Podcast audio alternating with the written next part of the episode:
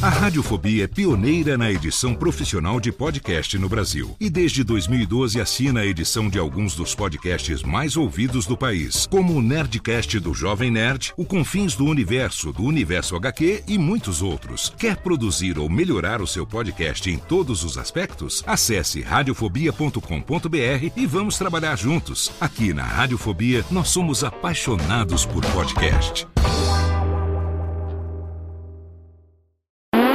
Agora, no Radiofobia, o melhor humor do rádio. No ar, PRK30.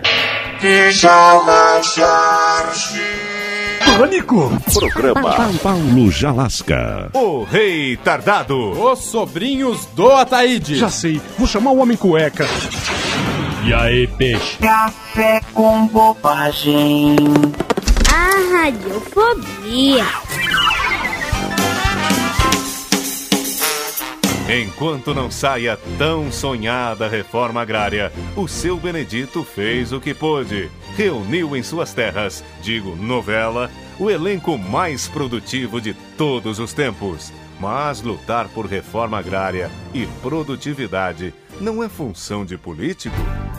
Meu caro Ciro Jatene, como novela é ficção e foi feita para sonhar, o meu papel é de um político honesto? É, senador. Já a sua filha tem outros ideais. Meu ideal? Meu ideal é amar o Marcos. Sabe por quê?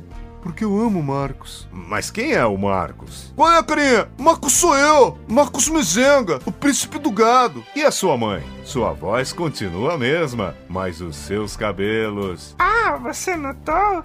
Foi uma mudança tão sutil. Já a boia fria Luana. Ah, me foi ao contrário. Meus cabelos estão igualzinho.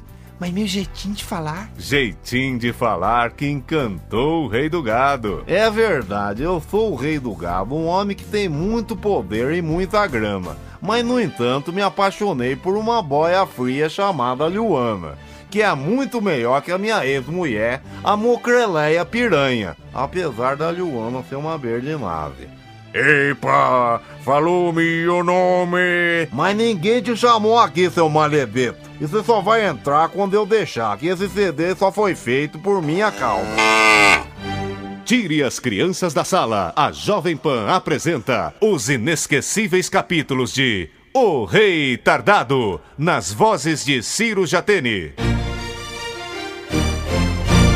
No capítulo de hoje, Bruno Molenga está preocupado com sua ereção e Silvia Pfeiffer com a eleição. Logo foram votar juntos. Mas, meu Deus do céu, eu pensei que esse tarde de voto eletrônico fosse mais rápido. Mas ele é rápido, Bruno. Você que ficou plantado na frente da urna que nem uma árvore. É que eu tava esperando sair o comprovante. Como só homem deixar o comprovante pra trás?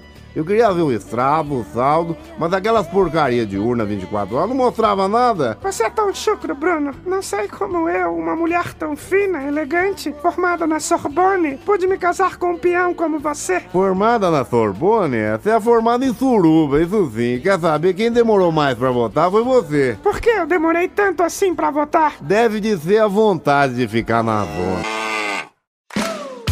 Olá, eu sou Léo Lopes e quero convidar você a ouvir o Pod Notícias, a sua dose semanal de informação sobre o mercado de podcasts no Brasil e no mundo. Um podcast curtinho de 15 minutos com o resumo de tudo que acontece nesse universo do podcast que cresce a cada dia e que chega até você toda segunda-feira às 7 horas da manhã no seu agregador de podcast preferido e também no YouTube. Acesse agora em podnoticias.com.br.